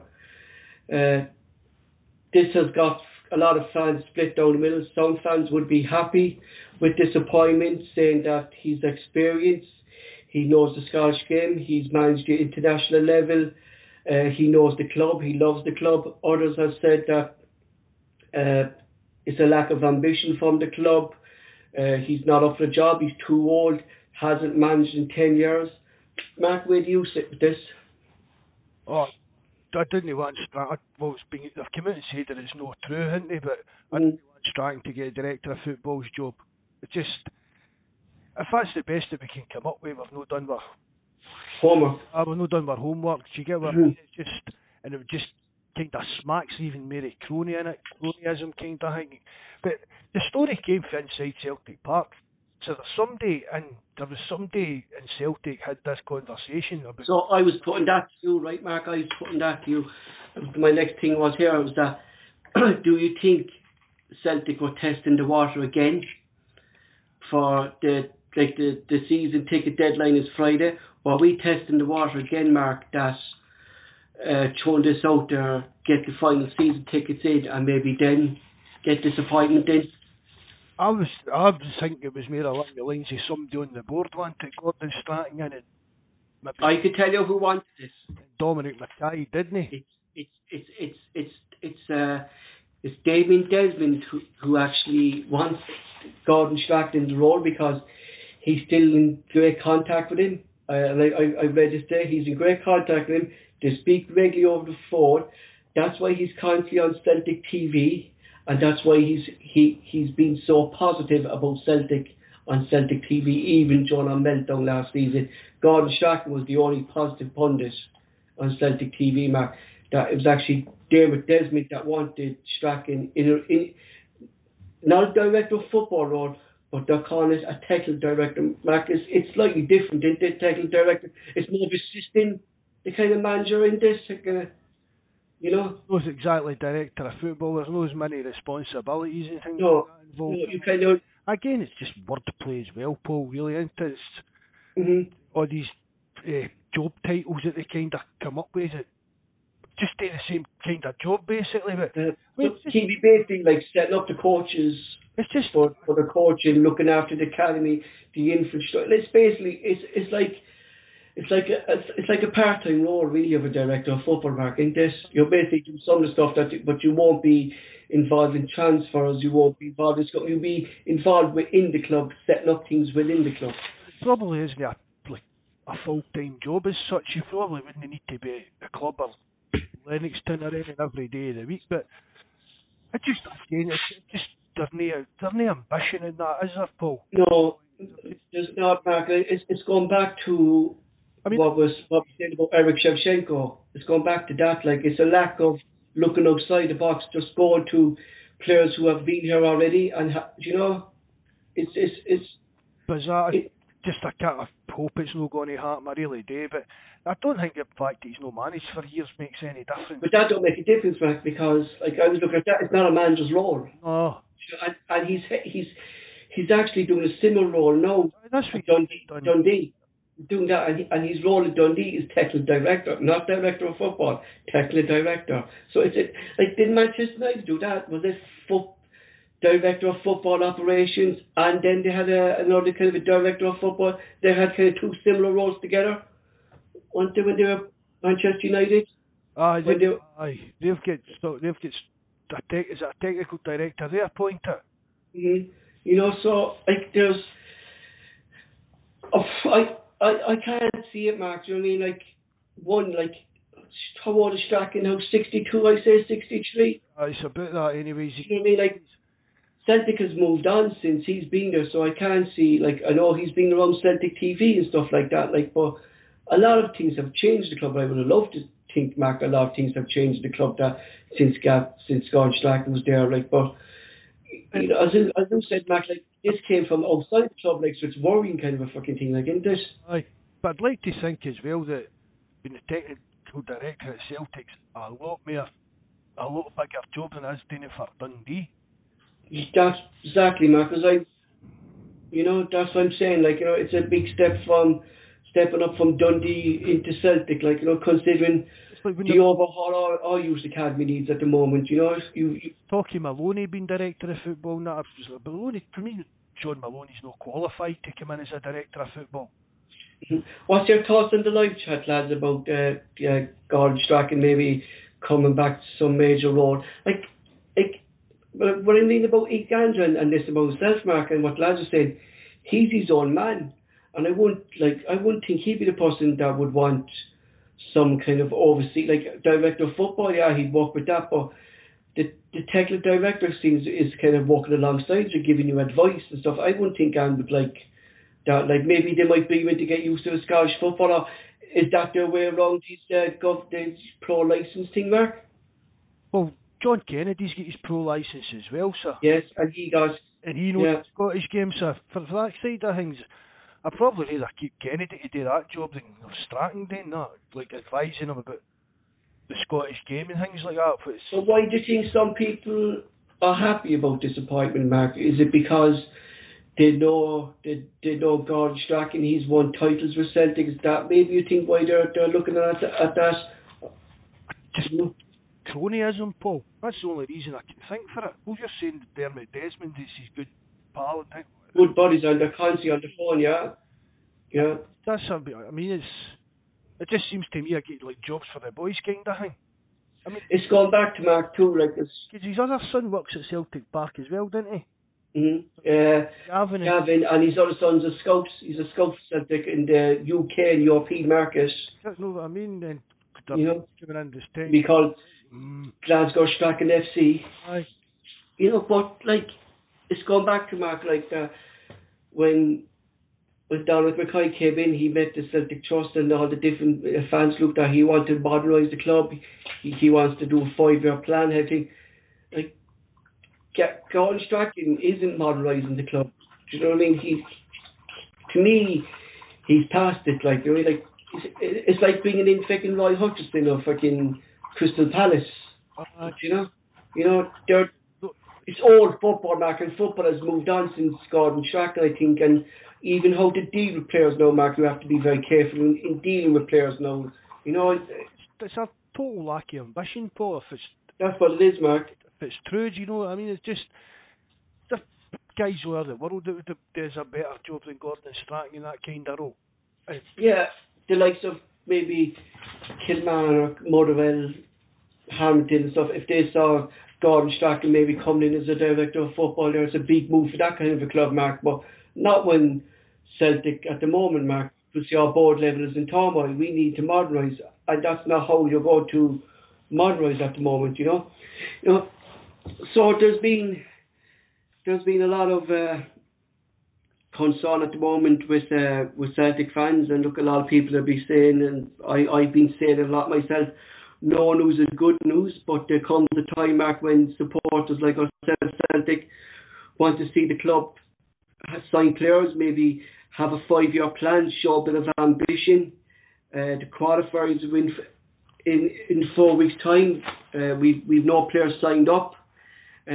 We don't see kind of no players leaving at the moment. At the moment, Mark, you could say the club at the moment is in a mess. Really, we're in a mess at the moment with signing players, where we're going or who's going or who do we have at the moment, you know? Well, definitely it's a mess, Paul, no arguing with that, but hopefully once Ange comes in on Thursday, that's just the ball rolling kind of. Yes, the ball rolling, Mark, because like, it's actually 29 days, Mark, is our next match, 29 days for the European, 29 days in football now, Mark, considering how fast the weeks fly by now. It's not a lot of time to get yourself prepared with new signings and get them up and running within the squad, Mark. It's not a lot of time, is it? Oh, it'll be a rush job for the Midtjylland game. Midtjylland, is that how you pronounce that?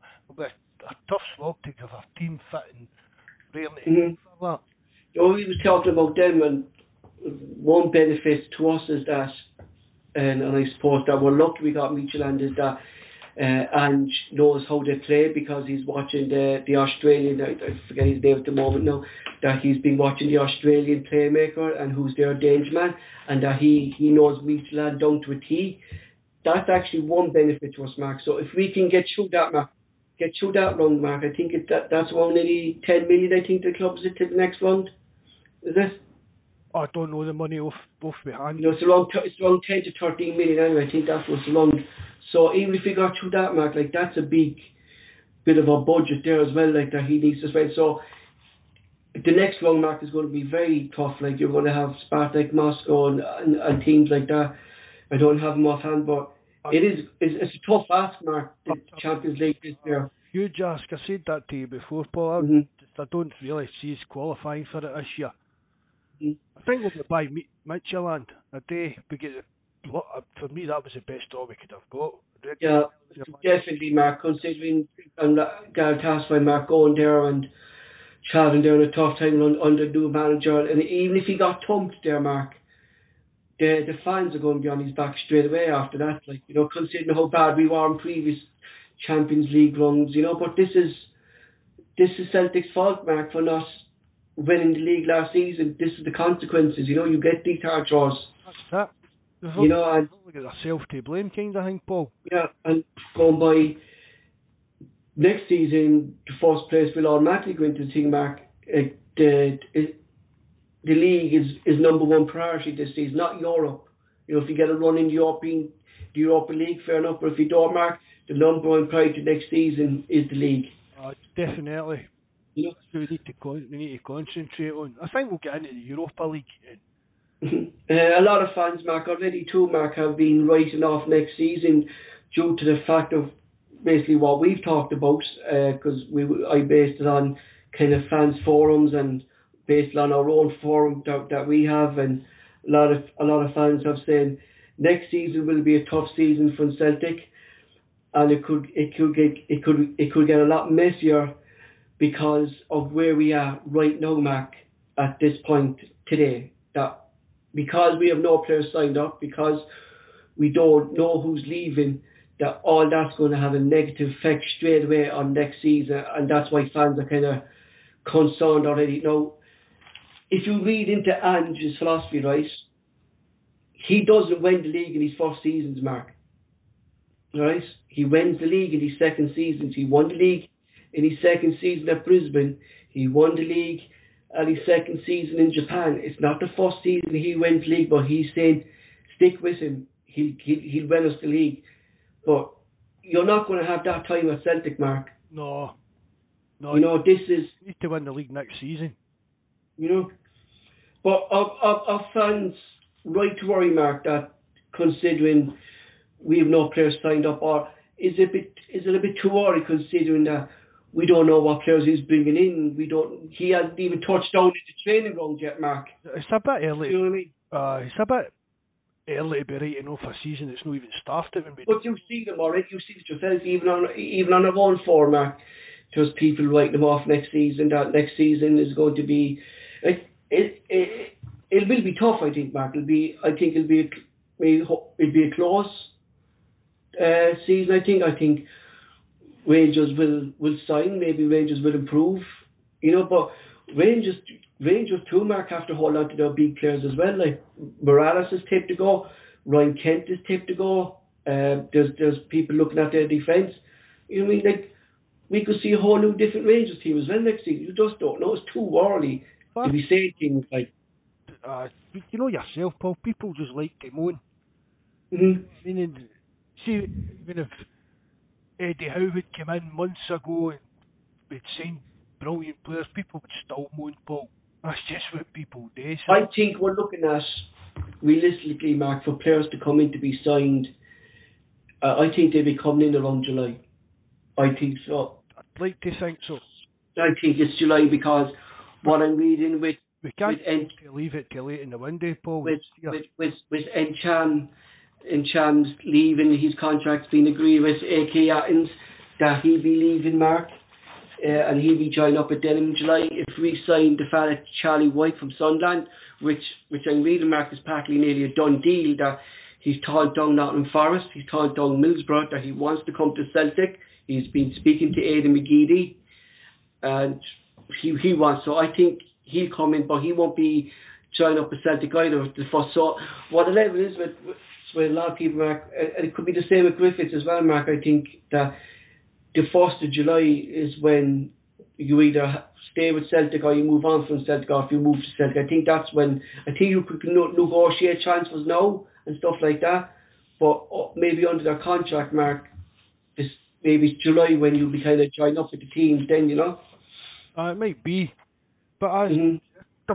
Well, that boy's nearly signing, you're saying, but I think come Thursday, I think we'll maybe even get maybe another signing maybe next week, Paul. Yeah, we get another. I think we get a press conference anyway. Maybe the weekend, Mark, he might tell us how training went and how he met the players, or maybe the players might start coming out and saying, "Oh, we did our first training on the thing," and just to get a reaction, Mark, just to see how the first few days went, like, because you're not expecting miracles to happen on Thursday anyway. You know, he's going to have to meet the squad, maybe go along the training station. I presume that would be maybe a normal training session, Mark, under Gavin Strachan and John Kendy, and maybe there'll probably be an interview with him on Celtic TV Thursday, Paul. Mm-hmm. Just a kind of puff piece kind of idea, you know what I mean?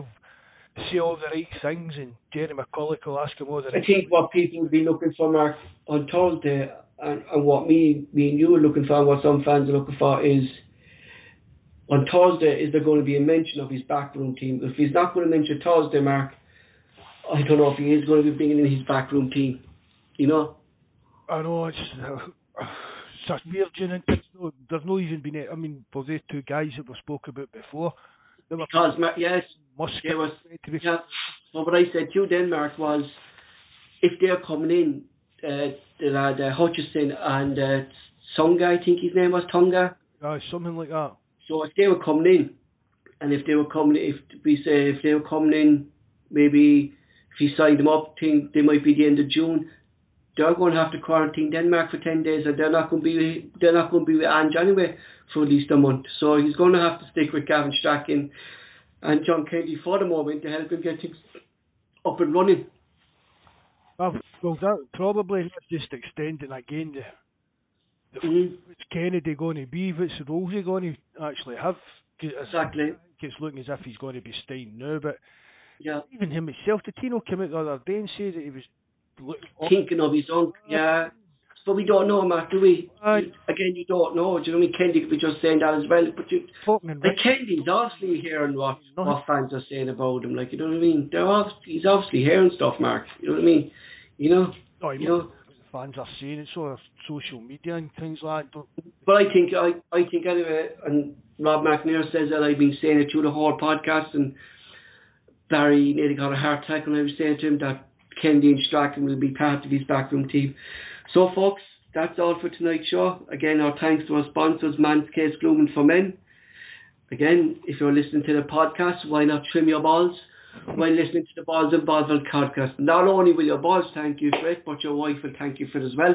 That's it for myself tonight. Thanks to you guys in the live charts. Mark will close the show. Thanks very much, Paul. I can't believe that you didn't know that earlier on. Thanks everybody for joining us. I read it all good though, didn't I? Oh, you've done brilliant.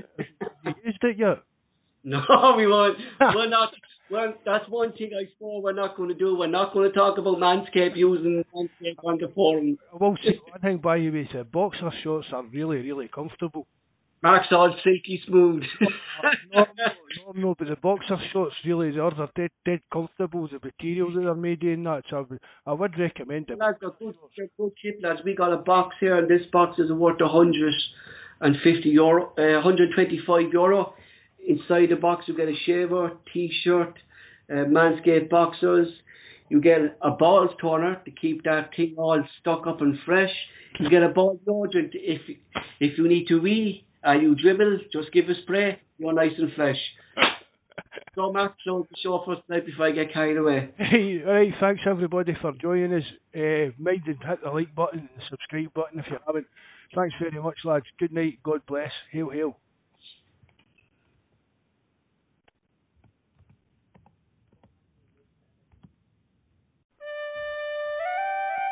This episode of the Boz and Bovril podcast was originally broadcast on the Celtic Rumours TV YouTube channel.